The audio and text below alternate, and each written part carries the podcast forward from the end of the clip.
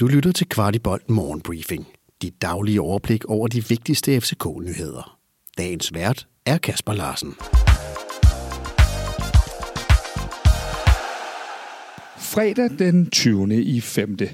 Vi starter med en super god nyhed. Hver fjerde spiller i Superligaen har peget på Pep Biel som årets profil. Pep vinder prisen foran Niklas Helenius og Evander. Det er spillerne, der uddeler prisen, og det gør Pep Biel ekstra stolt. Han siger, det betyder noget ekstra, at det er spillerne, der har stemt på mig. Jeg synes selv, jeg har haft en god sæson. Jeg har haft gode præstationer sæsonen igennem, og jeg er virkelig glad for prisen, men også lidt overrasket. Pep fortsætter, træneren tror på mig, og jeg spiller med stor selvtillid. Tallene taler faktisk også deres tydelige sprog, for Pep har lavet 11 mål og 6 assist. Derudover et arbejdsraseri af den anden verden. Kæmpe tillykke, Pep Biel. Det er så velfortjent. Og så til en sag, der ikke er lige så glædelig. Det er nemlig sagen om Per Vind. Per Vind har givet et interview til BT, hvor han ikke lægger fingrene imellem. Han siger blandt andet, de har tænkt med røven og giga selvmål. De udsagn er rettet mod Peter Christiansen og Daniel Rommedal. Vind har været i FC København gennem 23 år og har på søndag sin sidste kamp. Per Vind fortæller, at det stadig gør ondt, og også her 8 måneder efter.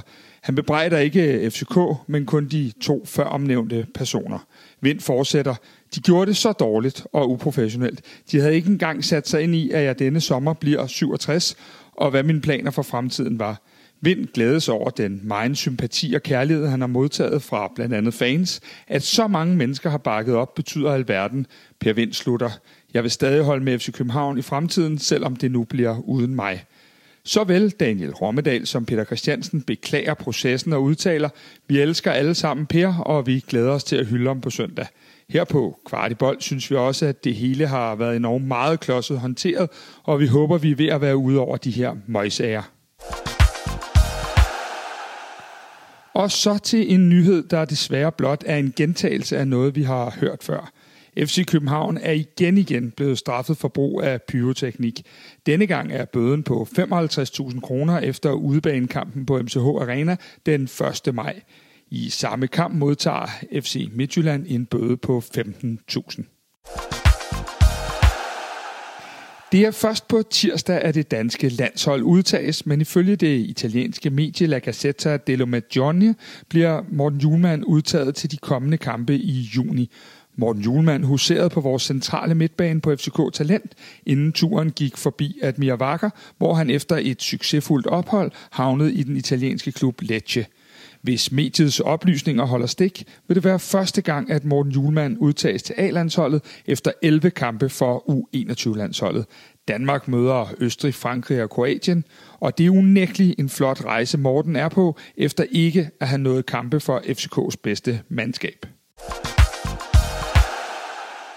Dette er jo ugens sidste morgenbriefing, så lad os lige stoppe op og tænke over, hvilken sæson det har været for klubben. Der har været en del bump på vejen, men hvis nogen inden sæsonen havde fortalt mig, at vi ville komme ud af sæsonen med følgende, havde jeg købt den på stedet.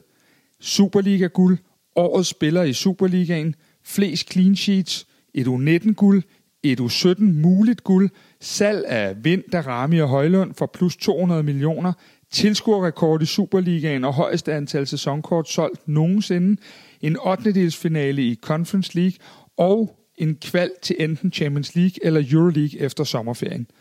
Og tror vi alle tænker, at der stadig er en masse at gå på spillermæssigt, transfermæssigt osv.